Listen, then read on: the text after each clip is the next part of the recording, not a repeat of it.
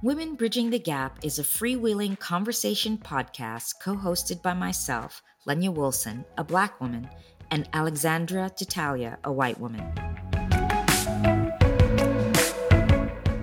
We started talking about class because when you talk about race or ethnicity, eventually class makes it into the conversation. And I brought this up to Lenya, and Lenya's like, oh, no, I don't want to talk about this at all. and everybody knows Lenya as well as I do at this point. Well, that's not really true. I know Lenya better, but our listeners know Lenya, and she's fearless. She's a power lifter. She lives in the present. She makes fun of my fear and all my neuroses. And here we have found this one thing that Lenya said to me, oh no, I don't want to talk about this. And My so we are. Here we are, we're talking about it. So Lenya, why why why were you hesitant? Why were you hesitant to talk about class?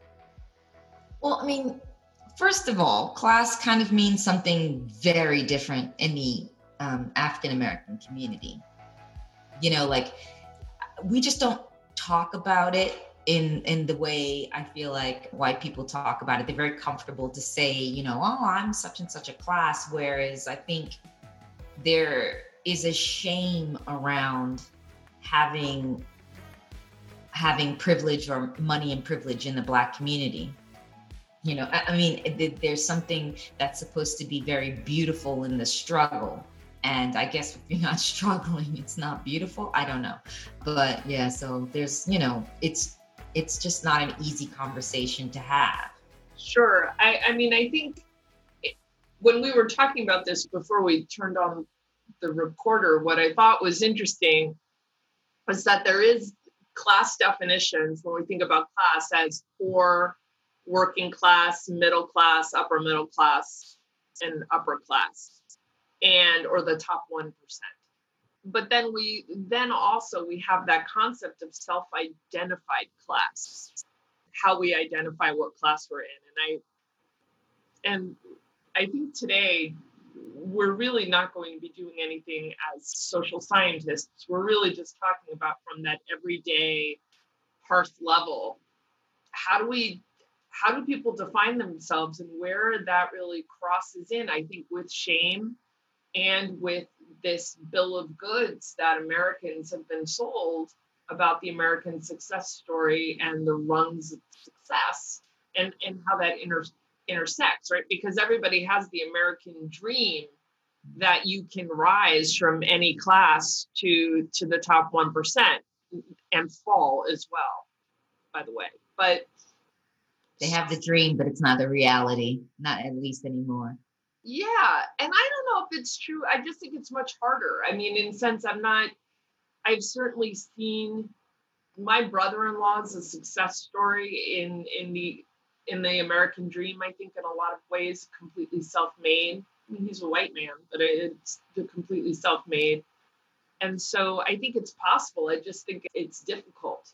but he but i don't i think it was possible up until a certain generation right and then it gets to like i think it will be way way harder for the younger generation without some help from their parents to achieve that that um, maybe not the um, the traditional american dream but to get to the 1% Yes, I agree. But even to not even the 1%, but maybe even just to comfortable home ownership. I mean, even just upper middle class.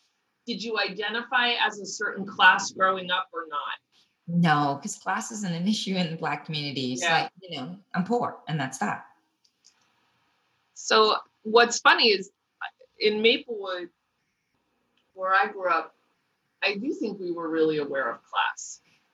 It wasn't so much, at least for me. I mean, we talked to David France, our interview with him, and he we went to the same high school, and I think his experience as a as a black man is is different than mine. But we actually had a, a little town called it the village, the Maplewood Village in the center of town. And Maplewood's built basically on a hill, and the train tracks go through the middle of town. So they're really, and the top of the hill were the wealthiest and the biggest houses. And the further, you know, and on the other side of the tracks, the further you went away from those tracks, the smaller the houses were. Everybody in in Maplewood to me felt middle class. Like but certainly there was the big wealthy mansion type houses at the top of the hill. I was right, I was walking distance to the little town. So I was, I was like middle class. And then the very the smaller houses like closer to North, it did sense that they that those houses might have represented lower middle class or more of a class that was struggling to just remain in a good, school district but I'm not sure. I mean, but I was very aware of class since my parents were striving so much to get to the next rung on that ladder. It mattered to me. To you, we pulled this chart, and are you willing to talk about this? Yeah, we can All go. right. So, Dr. Ruby Payne wrote about a framework for understanding poverty and it has sold more than uh, a million copies of her book. And in it, she has a chart, which are the unspoken rules and cues of of a group. And she puts together this chart, which we'll put in the show notes below, where it really talks about the mindset of generally the poor the poor class or the working class middle class and then the wealthy class. And and these are obviously general generalizations but some of it rings really true. And then what we found doing this when you think about self identity is that you can sort of see the echoes of where you're reaching or the decisions and how you've made and how you're living your life and also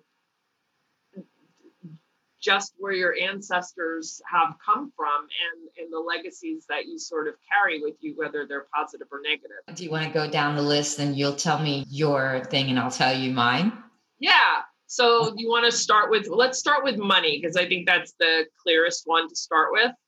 Here for the poor class, it says money, the, the concept or the unwritten rule with money is to be used or spent if you're middle class, the concept or rules around money is to be managed. And for the wealthy, it's to be conserved or invested. So I have to say, until my mother died, so this was just what you were saying about like the generations not yes moving without parental help. When my mother died, I got a a nice inheritance. I mean, it wasn't it was enough for a down payment in a house in uh, Northeast Los Angeles. Ever since then, I've thought a little bit about money as uh, to be managed. mm-hmm. But really, until then, I was living paycheck to paycheck, and money was to be used, spent, saved for something short term.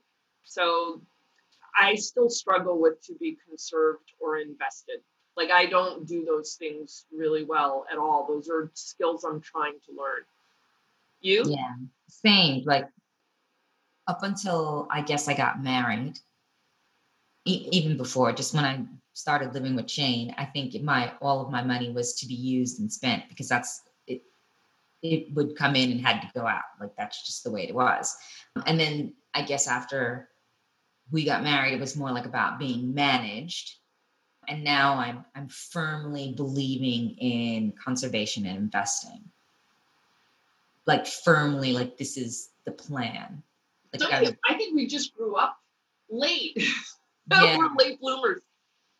I think this, this one particularly to me doesn't seem anything having to do with class and more having to do with age. As you grow up, these are the things that become more important to you. But right, or you just learn them. But here's what's interesting to me. So, and think back, think to your parents. My dad, who definitely grew up poor, arguably he's wealthy now. Even bringing me up, money was about getting an allowance, putting it in a savings account, and then taking it right away. It was to be used, spent, and managed never really sp- speaking about investment. And my dad would always say that being a lawyer, and I don't know if your dad said the same thing, was really just being a professional wage earner. Because if you worked as if you worked in a firm, you were you make money by the hour. And so he's often lamented the concept that he did not teach his kids about investment and wealth management. That we just didn't grow up with that as a value because it really wasn't even on his mind either. Yeah. So partly age for sure. Well, I guess in my house, because I was the girl, it just wasn't necessary to teach me anything about money. So I didn't even know how to balance a checkbook. Wow. Well, um, that's just, a whole other show. Yeah. That's a whole other like in my, my family, I was a girl, just no need to to treat me like yeah, it was just it's a it's a different mindset. And i'm not saying that that's an african american or black thing. I don't i don't know if it was just a thing with my dad because my dad grew up poor in the south and his ideas the women were at home or what, whatever the case may be. Sure. I never learned to even balance a checkbook it's the 70s and the 80s i mean that makes sense that there would be that we're going to be we're educating you but we hope you're going to meet somebody yes and not have to worry about it and not have to worry about it. And it's okay. to my detriment, to my detriment, because those years when I was single and I had to rely on myself, especially when I was a single mother, it was a struggle. Like just because I had, I did not understand money. Don't you think it's weird that public schools don't teach life skills like that? It's it's insane that that is not one of the things that you would learn. I would rather have learned that than typing or whatever that's stupid. Like there's so many dumb classes that we learned in high school that were just not necessary to life.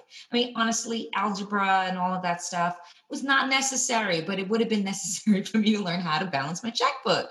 I yeah, actually think you might have you might get more buy-in since balancing a checkbook is addition and subtraction and division and multiplication, the idea that you could teach that in grammar school even like beginning because you you understand you're going to get much more buy-in because this is actually how you're going to be a grown up and when you're a little kid what do you want more than anything in the world you want to be a grown up yes so i think money this in this instance on this in this chart i feel like this is more about maturity than necessarily the mindset of and I don't want, I, I think we shouldn't say poor. I think we should say working class. I agree. Middle class and wealthy. I yeah. agree. So what about personality? Do you want to go through that one? So for the working class personality, they define it as is for entertainment. Sense of humor is highly valued. And if you're middle class, it's for acquisition and stability. Achievement is highly valued. And for the wealthy, it's for connections, financial, political, social connections are highly valued. So, which one do you? I think I straddle, this is where I think I really straddle all three, but I, I actually think even for the working class, I need to think that that's a little bit of a scarcity mindset. So, if we're going into our understandings of an abundance mindset and a scarcity mindset, certainly charisma is highly val- valued to me as my sense of humor is, but I do think it is because of imposter syndrome that I have. As far as values, I certainly struggle with achievement being highly valued. Like, and I've struggled with this as I've aged because I that concept that you are what you do it's part of the reason i left the east coast for san francisco. Yeah. But i will say that there is that part of me that still values achievement finally when i look at the wealth the personality is for connections i wish that was true but i have such deep discomfort with small talk I've never been able to do that. Now, did my parents think that connections, like why they forced me to try tennis lessons and forced me to go skiing one weekend, even though I mean those were things good parents did, but a lot of it was because of the connections that you would be able to make if you were playing these fancy sports. Yeah, these elite sports. And I have to say, my dad's, my my mother and father's discomfort with those activities were palpable, and I inherited those same that same discomfort. So, what about for you? Where do you feel that you're I'm firmly in the financial, political, social connections are highly valued because of my industry, I guess. In the fashion industry, it's, you know. Well, as a lifetime freelancer. Yeah. So I think, I don't think that, again, I don't think that's something that's a wealthy person thing. I think that's, that has to do with the fact that in my industry, it is really important for me to have these social connections in order to in order to make it. Yeah, but here's what's interesting is that so at the law school we have this huge, you know, first gen population and we have a very diverse group, student body group, and we are constantly since we're constantly harping on the idea that you need to use connections, you need to network, you need to build relationships. Some of the blowback on that is that if you're a privileged kid already, you probably have lawyers in the family to leverage connections and to leverage relationships. And so it becomes a huge stressor on the first gen population mm. because they're going to have to start from scratch to develop it. So it isn't even that it's a natural value, it's that now this is on the task list so that then takes me to something else. So as that's a that's a probably because they're looking the, the career path that they're going for you values that type of a, a connection again same same thing like my career path right so it's just and and you're probably right thinking about someone who would be a first generation let's say they wanted to be a creative like myself right? Would struggle with the yeah i i know you're right you're right you're right you're right. I was just thinking about that. I mean you have to learn it. I mean this is like but you consider yourself part of the creative class don't you? Like so when we also think about but part of being a creative is having to have the wealth to be able to follow those types of ideas. I would not be able to be as creative and be able to do the projects that i do if my husband, you know, didn't afford me a certain lifestyle. Let's be honest. Okay, but that's then, but those are choices that you've made. But let's say, let's use a hypothetical. What about, and this is always what I kind of loved about San Francisco so much, at least in the 90s when I lived there, is that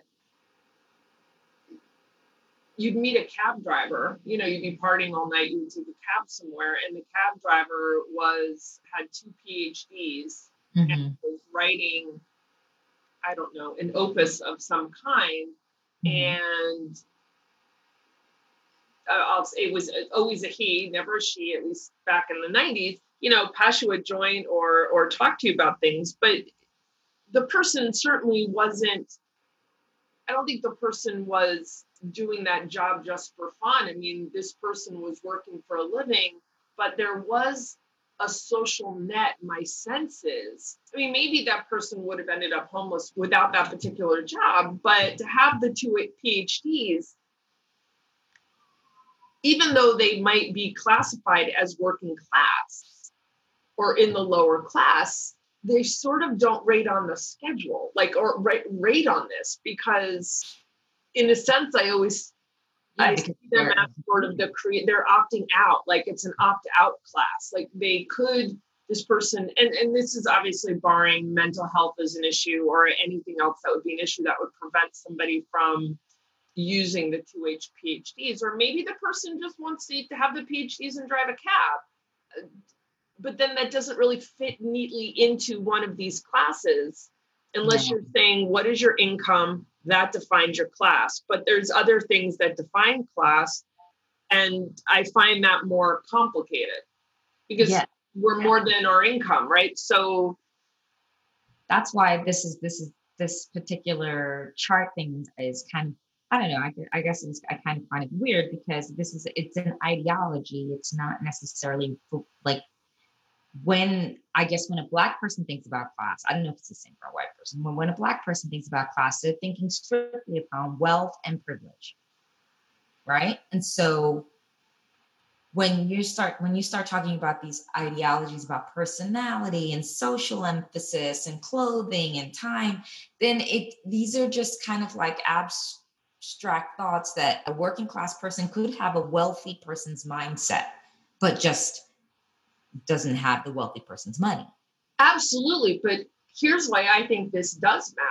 Because if you look at the rules of the wealthy column even that we've talked about thus far to be conserved or invested money and then personality is for connections the idea is that it's to keep power. If you look at as we go down this right column the wealth is about keeping wealth for themselves it's not a an abundance mindset meaning we raise everybody together fair enough yeah and i think what makes this interesting is that both the working class column and the middle class column there are skills being built, mm-hmm. but you are still looking to move.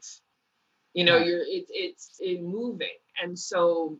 But in the wealthy class, absolutely everything is to basically keep yourself where you are. Got and it. that's, you know, kind of that then leads to the next question Does that mean oppressing the middle class and the working class to keep them from rising? and that's that's not the question we're posing here today but i think that's what these values are getting at that yeah. it it's more than you can make all the money in the world yet you might feel like you don't belong right the social emphasis for the working class it's social inclusion of people they like for the middle class it's emphasis on self-governance and self-sufficiency and then for the wealthy class, it's emphasis on social exclusion. Well, then I guess I'm right in I'm right in the middle class. Yeah, me too, right in the middle class. And I do think also people I like. I mean, otherwise I just sound like a bitch, and I'm just you and I mean a little care. bit of this is, but I have never. I'm like I don't care. I'm a bitch, whatever people think um, people people are going to think what they think anyway. Oh no, it's totally true.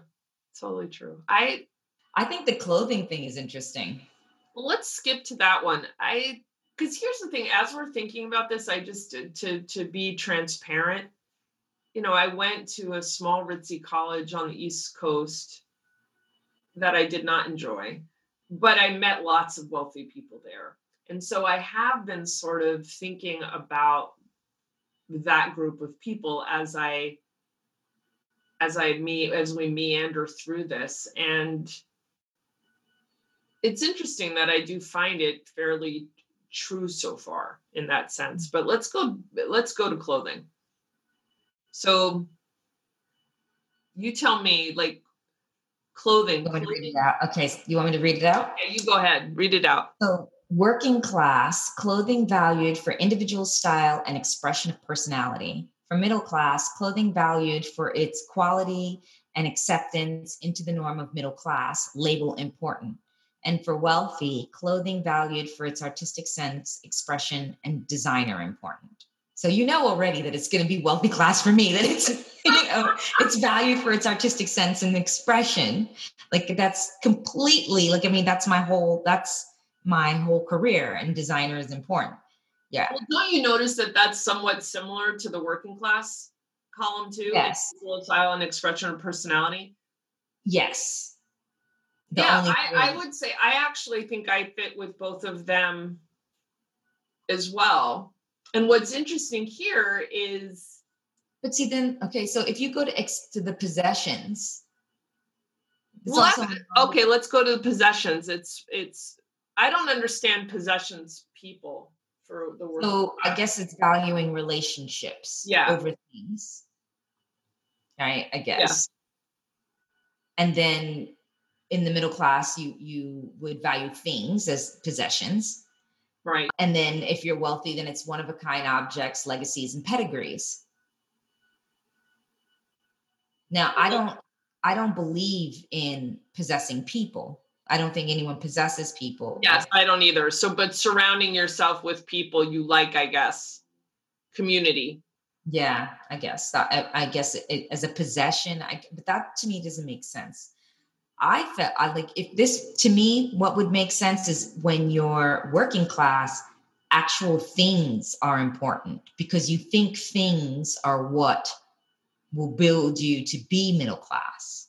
Right right? Because you you find a lot of like working class people, not that they're hoarders, but they have stuff. Well, they want the tra- everybody wants what's next, and so you yeah. want the trappings of middle class. Right, and then they're saying middle class. You know, you have things, but I, I maybe middle class and working class are very similar in the possessions. And then once you're wealthy, you don't have things. You have one of a kind pieces and. Well, I think the middle class has things that are trappings to what they think wealthy people want. I, I think, and that's at least the American economy. Like everything is, everything pushes upwards. Yeah, this is the consumerism type thing. And with clothing, see and with clothing as well when apparently when you're wealthy you're valuing this artistic sense and expression you're probably going to have less clothes than the working class person but they're going to be more uh, a different quality and p- pieces that are this one of a kind, you know, sort of thing. Well, right. Like, so even if the middle class are saying that clothing is valued for its quality, when you say designer important for wealthy, I, that's going to encompass a higher quality. Yes. Yeah, exactly. But it's the same with possessions. You see, like it's yeah, sort of, yeah. And so, and again, this one I guess worry. I mean, I'm, I should not say worries me because it's I'm, I'm, we're trying to like not we're trying to get me to not be worried about this thing. But then again, I don't believe in stuff. So you know, you see my house, you see that I don't have things, right? I have less clothes than I've ever had. Like I just have I have thing, I have pieces that I love and I wear them over and over again. And they may be more expensive. And that's why I can wear them over and over and over and over again, because they'll last for a while. And I don't believe in fashion.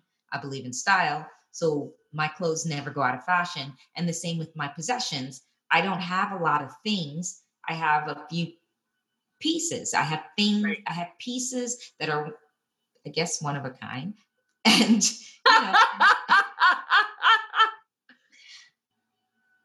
I do rem- fitting in. Fitting in is so complicated because fitting in it depends like where your self esteem is. It depends where you grow up. It depends, you know, if you're thinking about. It depends if you feel seen because if you feel seen you might not care as much about clothing. If you don't feel seen you might be wearing clothing to to say see me. Mm-hmm. so what's interesting is that clothing is important to me. And and i do think this is middle class or again like stepping out into the the creative class is that i want people to see me as an individual and as unique. And so I try to figure out how that makes it work. I don't really see, feel like I fit in one of them, but when I think about my mother, you know, she was definitely going into acceptance into the norm of middle class, but since she was trying so hard to aspire to the wealthy class, like she sort of bridged both of those. I mean, I feel like, and it was very my mother went to Annie Sez every Tuesday morning at 8 a.m. when they got the fashion designers. That's when they would drop off all the new clothes from the designers, and she would get there the same time to get the first pick wow. on her way to work. Like that's how dedicated she was. But she had so many clothes; she did not have a small closet at all. So, as a person who works in fashion and and so and, and i have been like a consultant as well for people who um, are trying to fix their closets or you know pare things down or get their sense of what their style is, there is a big distinction when I look in a closet of someone who is working class, someone who's middle class, and someone who's wealthy. And what do you see? What are like what are some things that you see? So when a working class um, and I'm just going to say woman because that's mostly who I work with. When you go into a working girl's closet, you will find lots of clothes. And, and I'm not saying they're bad clothes, they will look fabulous. They will be, um, and they will be fashionable. And they will be from Zara, H&M, you know, fast fashion. Fast fashion is her best friend, in and out with whatever's in style at the moment and there'll be a lot of clothes, lots and lots of clothes. Yeah. When you're dealing with someone that's maybe more middle class, there will be a different kind of clo- um, clothes. There'll, there there'll be more label driven, like Ann Taylor. There'll be some Zara because Zara has become a label now. Okay. And they'll have less clothes more more driven towards their lifestyle so right. they won't have like going out clothes work clothes stay at home clothes workout clothes this kind of clothes that kind of clothes you know what i mean right. they know that they know their lifestyle very well and they gear their closet towards that so that they can spend their money wisely so they can spend more money on the label because they're buying a few less things so their suits and things will look less fashionable but more stylish so that that suit from wherever let's say ann taylor will be able to wear for six seasons because it's classically cut.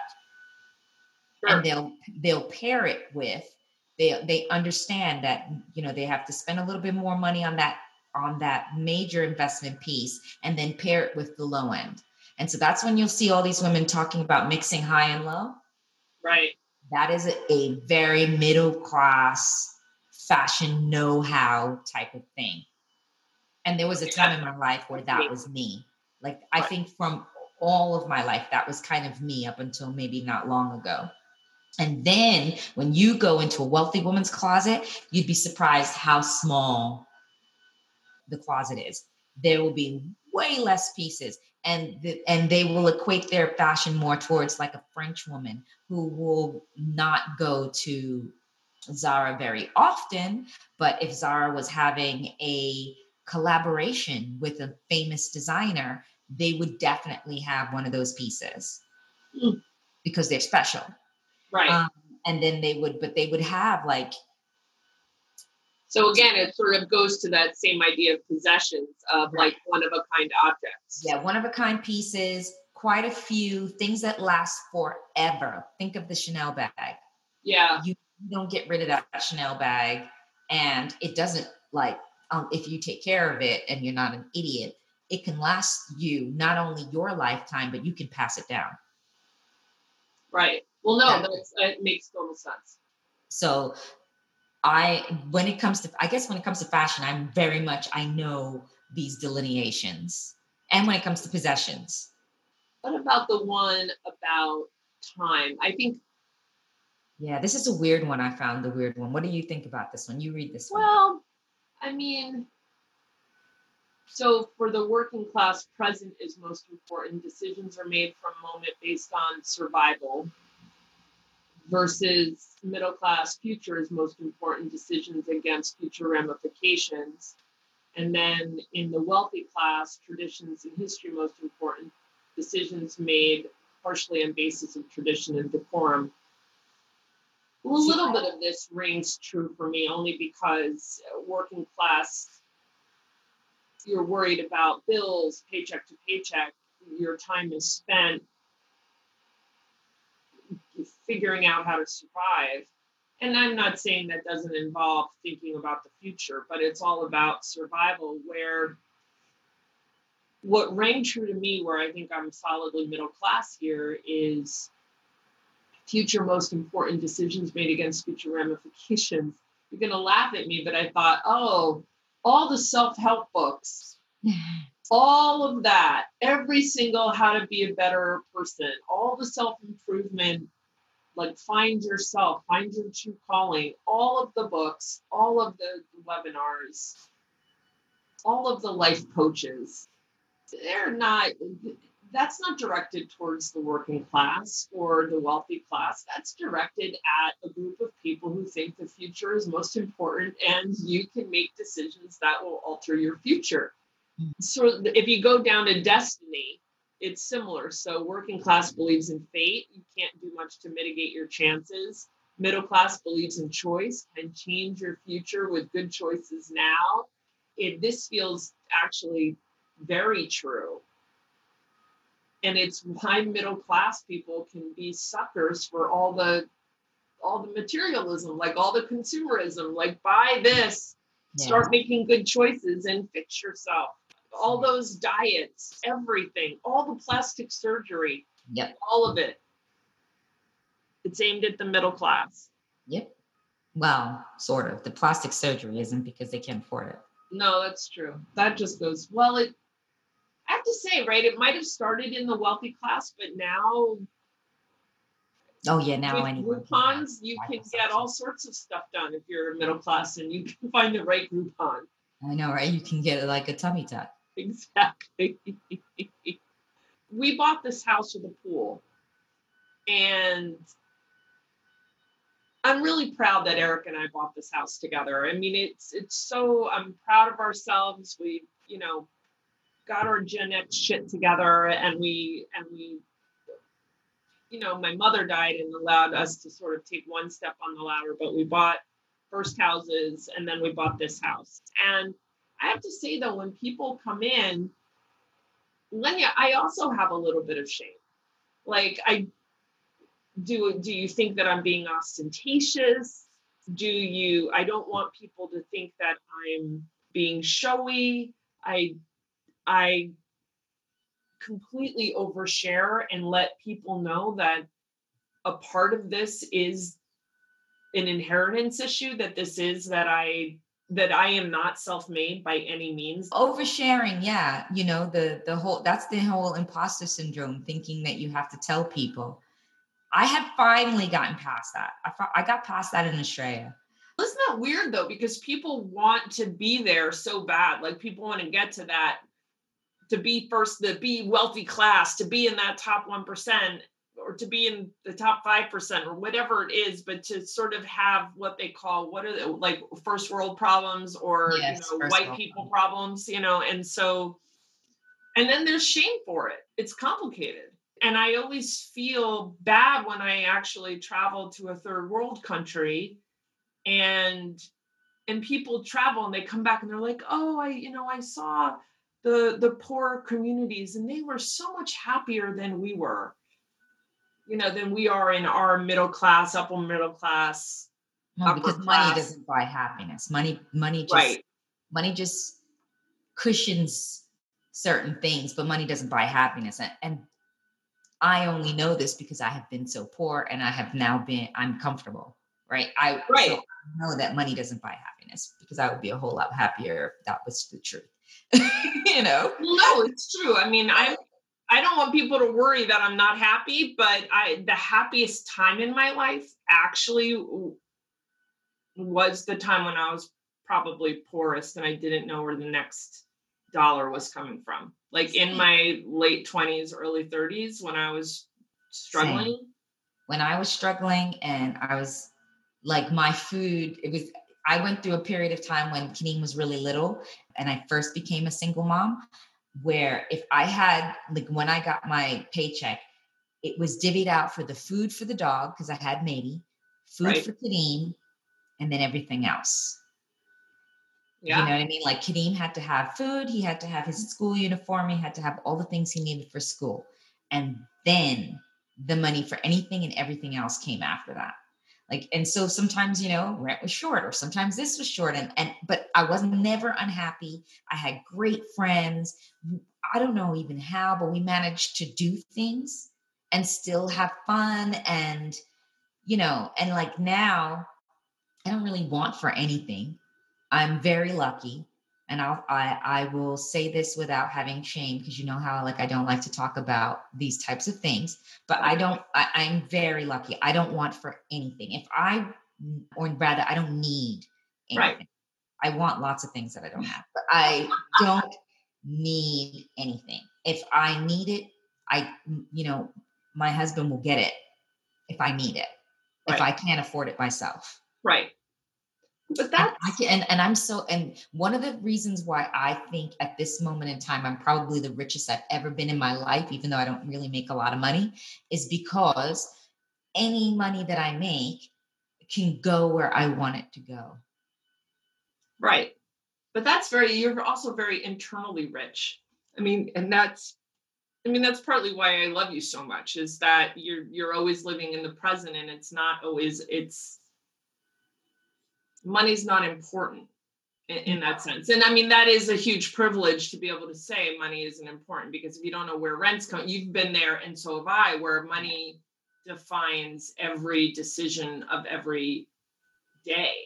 Yeah. Um, and I've, you know, and I spent about a decade in that position. And, Same. but it was a good decade. And what's interesting to me, like in looking at these values, is that there are a lot of beautiful values in the working class set, like the rules that if we could mm-hmm. all live by those rules, maybe happiness would be easier to come by for everybody.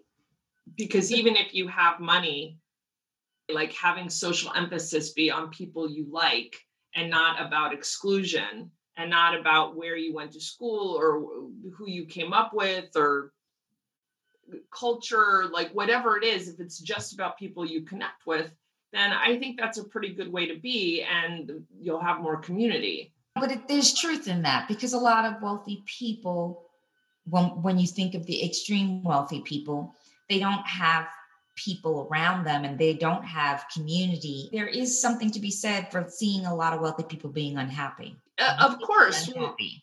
Yeah, you know what I mean. Like, uh, and and this is some again. This again because I'm not. I'm gonna try not to be shamed about what I'm saying.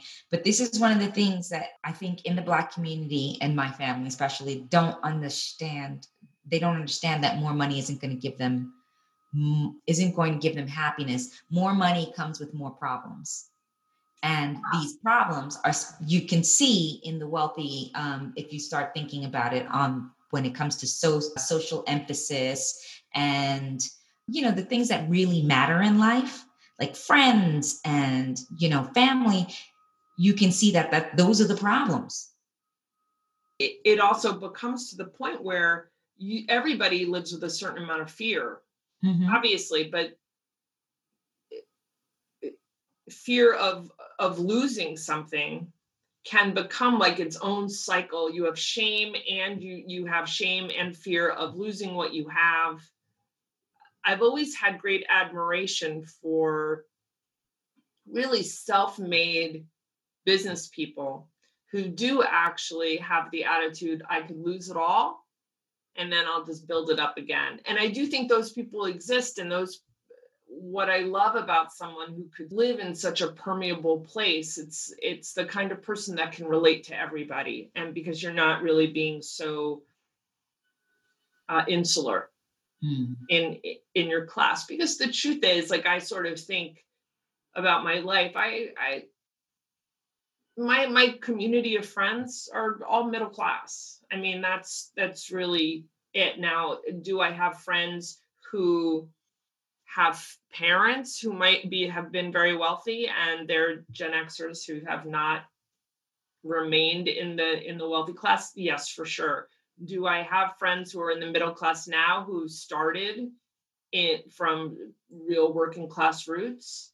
Yeah, I think absolutely. But I I feel solidly middle class and sort of how I walk through the world. And the and middle class is a huge broad stroke and I and I have very middle class problems that are made easier because I didn't have children. You know, and that mm-hmm. makes I think wherever I sort of push into the wealthy class with all of my travel or cultural things that I can buy, or I also don't own a lot of things, but I do have one of a kind objects because I like art. And when I travel, I'll purchase art. I have two graduate degrees, so certainly pedigree isn't important to me, but education for networking and just the experience of education is important to me and that feels very upper class in the sense because nothing it's not need that's driving that. I'm going to talk to you i think now I, I think i can pinpoint why i feel sort of mixed feelings around this subject in you talking about your friends and how your friends are mostly in the middle class and you run walk through that world and and that's where you are. I think for me a lot of my friends are not middle class. They're probably working class. Mm-hmm. right? Because may I like because i'm i guess if it weren't for you know like my like i, I have jobs i have like these jobs and they're not necessarily careers. And so, like, let's say when I worked at the wine department, I was the wine manager at the supermarket, and I made really close friends with the woman that worked at this. And again, not thinking about the fact that I live where I live and I I'm, I'm I can have this kind of job because I want to have this kind of job, not because I need to have this kind of job. I had my friend over to the house and we were having like I guess drinks and you know swimming in my old house and on when I had the pool. So I mean the pool we had like wine and cheese. We picked out the wine and cheese together at the at the supermarket, so it wasn't like it was anything special. But I forget. Yeah. And so when my friends come to my house, they look at my house and then they see me differently, and then I then realize I've forgotten where I fit in the in in the scheme of things. Yeah. And so it makes it re then it, I become embarrassed. Yeah. That's the I, shame. So right. So this is another one. So I've moved into a bigger house. No pool this time, but a huge I live in a huge house now. Huge where Shane and I can have our own rooms for things. Right. And there's just the two of us and two dogs in the pandemic. Neither one of us cared. It was fine because we had so much space to get away from each other when we wanted to. And we could be together when we did. Right. I feel like this saved our marriage. Like we would not have been able to live, like we would have probably killed each other if we were in a smaller place during this pandemic. Anyway, when I went back to work, when the lockdown was lifted for that brief moment, again, going back to a job, that's a job where I work with people where this is their bread and butter and this is it. And they live within those means. And they were asking me, um, how do I get to work? How did I get to work? And I'm like, I walked. It's across the street. Yeah. And they're like, you live in you live in this area? And again, forgetting that this situation is very imbalanced.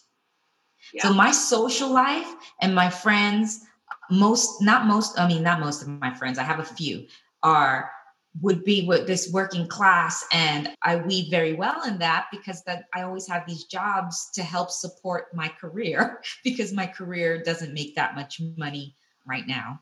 Right. I have at times made lots of money but right now i'm starting all over again here in los angeles. So it's just like I have these jobs. And so because I have these jobs, I'm working with working class people and I can roll with them easily because I mean, but prior to all of this, I've always been working class. Like I would have considered myself poor.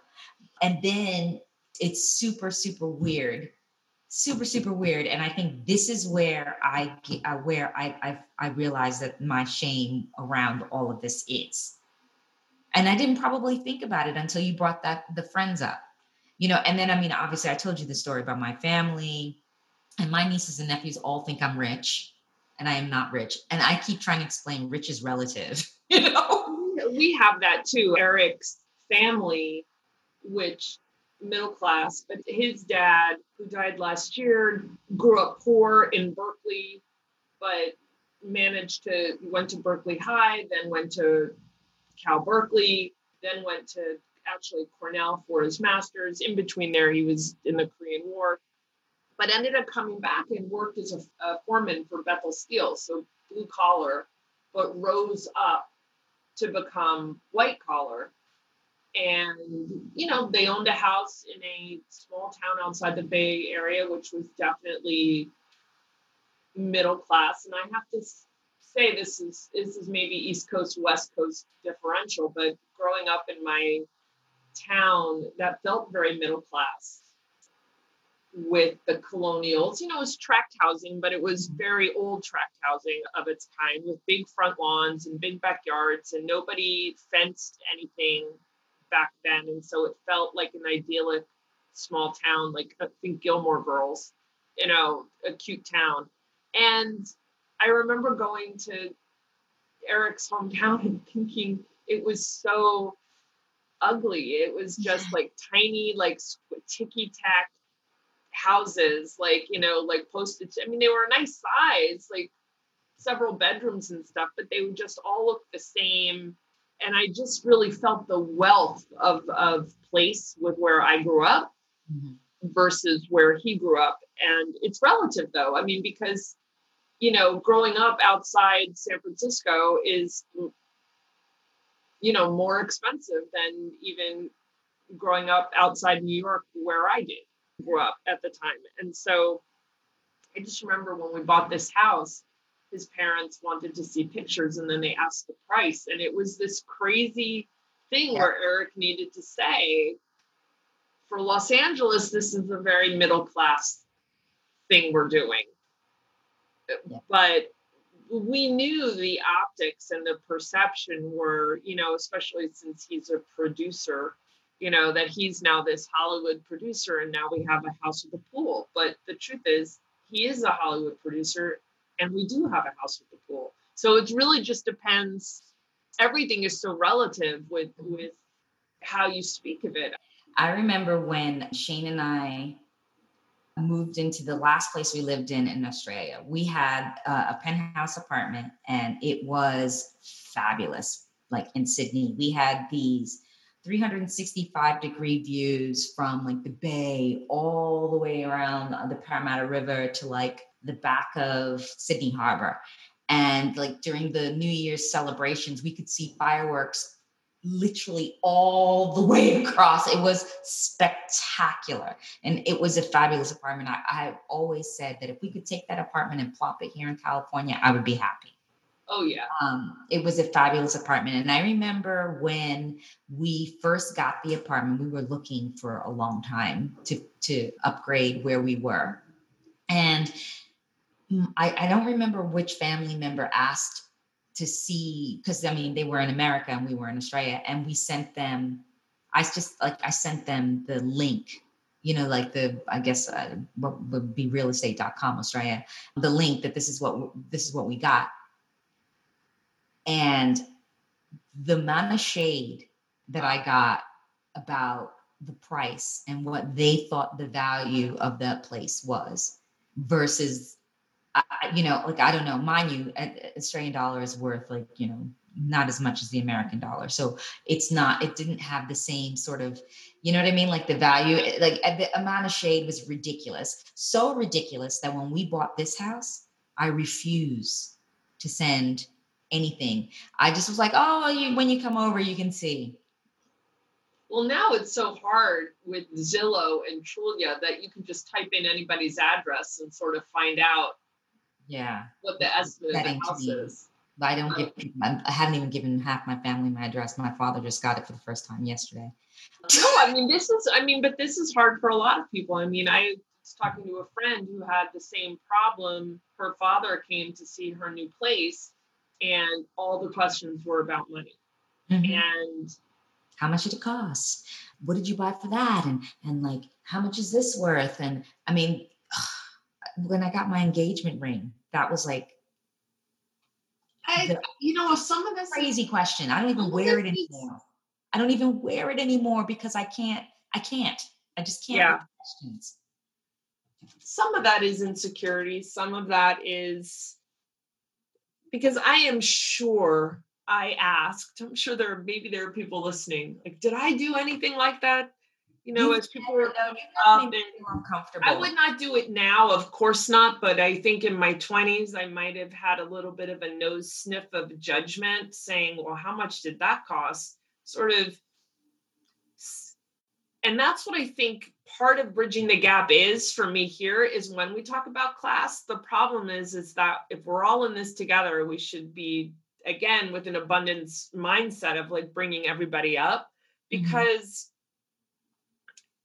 I hate that I sometimes have pretensions that judge people for how they spend or how they don't spend their money. It's a thing, it's a flaw in my own character that I struggle with because I can be extremely judgy about that.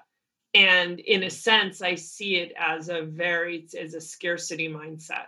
So people might say, "Oh, it's a wealthy thing to exclude," and I was like, "No, I would do weird things like."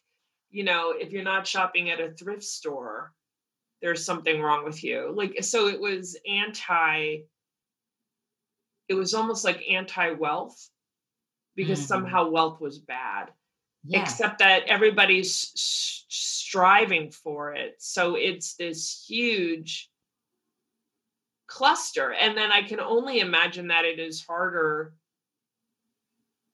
for the black community because so much of wealth of building wealth is is is hard because of systemic racism Yes. And then if you have it, there's if and not that I'm wealthy, I don't want to put that out no there. no no i no You know I mean, but if you have a certain level of of comfort, because that's what I, I when people say, you know, you're rich, I'm like, no, I'm comfortable. When you have a certain level of comfort, there it's not a jealousy because that's the definitely the wrong word but there is this this sort of why does why does she have that type of situation that goes on? And and it's very uncomfortable. I told you like you know that that whole story with my cousin and the shoes i think was one of the main reasons why i i really didn't want to talk about too much about class ever because it is just such an uncomfortable thing for me as a black woman to feel that i have privilege i totally understand that and let's be real, let's be honest. I have a lot of privilege. I live in an all white neighborhood. I have a huge house. I'm really like comfortable. I don't, you know, like you you know. It's no i mean you do but i mean but the thing is is that you're not protected you could still I could still walk outside of my house tomorrow and be killed by the police. Yes, definitely. I Right. have been, have so been stopped by the police in my own neighborhood numerous times. So exactly so but i mean i'm very aware i mean i have i have such privilege even that my believe me parents reminded me all the time that you know we're paying for college. Like that's our goal so you don't have to pay for college. I mean that was that was such privilege. Mhm. um felt like a threat while i was growing up but such privilege and just that sort of head start that head start in life. And and i'm really aware of it. I, and i'm aware but i'm also aware that i do have a 401k now that i started at 40 maybe 42 somewhere around there but so i have a, a decade of savings but the fact is is i'm still paycheck to paycheck. That's what this is for me still. So i still feel very middle class even though i'm the i'm the woman with the house and the pool right now and I'm paycheck to paycheck. Yeah. And I work really damn hard for my paycheck. It isn't a very, you know, it isn't like, oh, I'm just sitting here.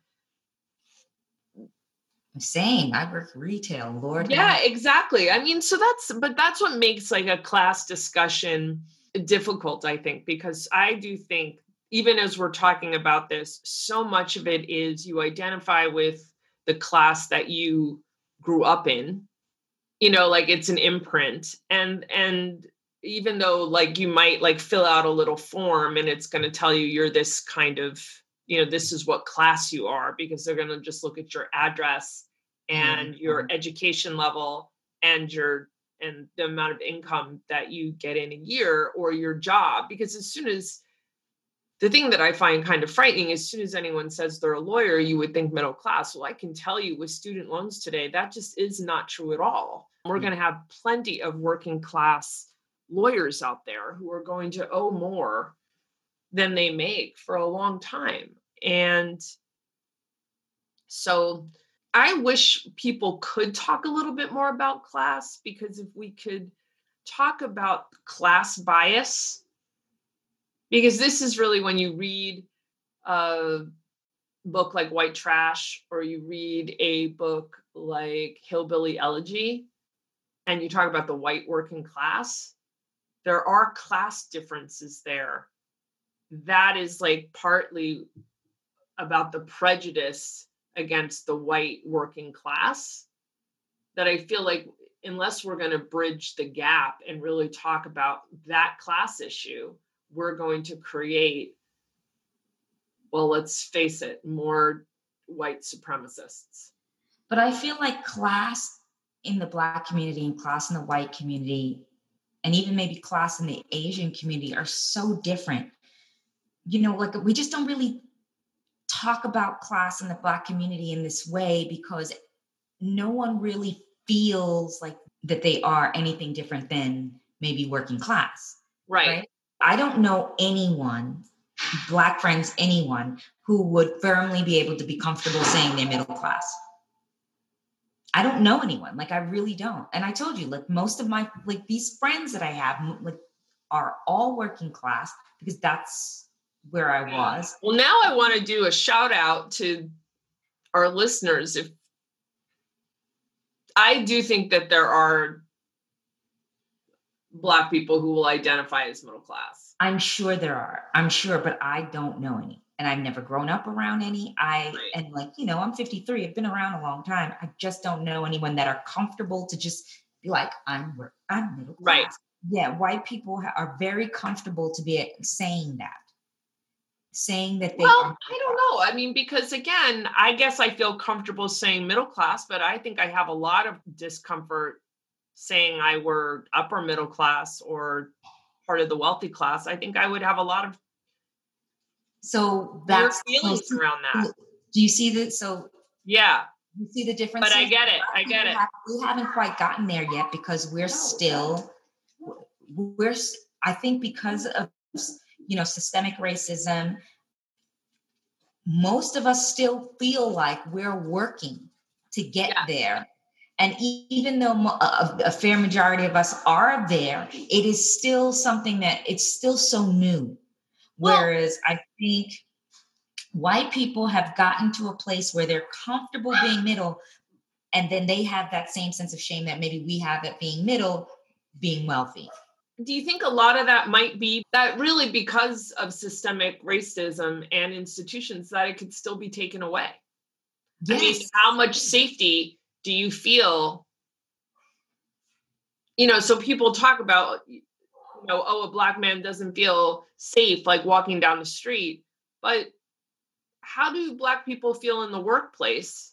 Yeah, like you could be fired for any reason and time, or you know what I mean? Like it's it's it's like remember when David was David explained it so interestingly. Like it could just disappear so quickly. No, and while I think that's true for everybody, I'm not thinking about it being my race or because of my race when something bad happens, where it has to be on the on your mind when something doesn't go your way. And because there's so much proof everywhere you look that there's still discrimination in the workplace there's discrimination in the hiring process there's discrimination in housing. And so however you're going to do it yeah. yeah absolutely. So you know there is that that fear that like you're just one step away from losing it anyway so why think of yourself being middle class or when quite possibly tomorrow you could be poor. you know what I mean? Like, yeah. I mean, I'm probably like, if Shane divorced me, I could possibly be in the streets myself. Who knows? Well, I won't let that happen. Well, I mean, I don't think it would happen. I anyway. I mean, like that's. I guess that's the. No, I mean, I I totally get it. And I don't know, like, I don't know how it would be. I really don't. It didn't happen with my last husband, but you know, he. I didn't. I. I can tell you, I didn't. Was not better off after breaking up with him. Was not better off. I was actually no, probably worse. That was probably the poorest I ever was in my life. That was the struggle. So, you know, but whatever, I was happy. I was just so happy to be rid of him. like a lot of my family, and I will never forgive a few of them for being like when I would when I came home after the first after the divorce, being like, oh, we miss him. Well, good for you. Maybe you should have been married to his psycho ass, and then I wouldn't have had to deal with the trauma. I am still traumatized over that marriage. Poor Shane will attest to that. Uh, he can attest to the trauma that I had to deal that I still probably have not completely gotten over from that psycho marriage. Sure. You know, and and so whereas I probably financially was not better off afterwards, mentally I was so much better off. And it took years to get my self-esteem back well, that becomes more important than anything. Is is freedom, independence, and high self esteem. Yes, and I finally got that back. I finally got that back. But you know what I mean? Like I, I don't know. I think that this. I think we've touched upon something very interesting here with the difference between black class and white class. no, you know. True. Well, and also just the self perception versus the labels that are given to you depending on what your income level is. Yes. Because black people just don't think, I, I just don't think that in general, like, I mean, we don't think about class. It's, there is, a, there is a, we think about wealth, but we just don't think about class. And that's, and, and that's a really interesting thing when you think, when, when, when we just, when we talk about it, like we, I don't class doesn't really mean anything to me. As long as I have enough money to take care of myself, I don't care whether I'm poor or not. You know what I mean? So linguistically, I have to ask you this question. Did your did anyone, did a parent or anyone ever use the word classy with you? Like make sure to be classy and not low class? Don't dress low class, don't dress classy. Was that a word? No. The terminology or the vernacular that we would use would not have been that. It was like don't don't be fast Okay.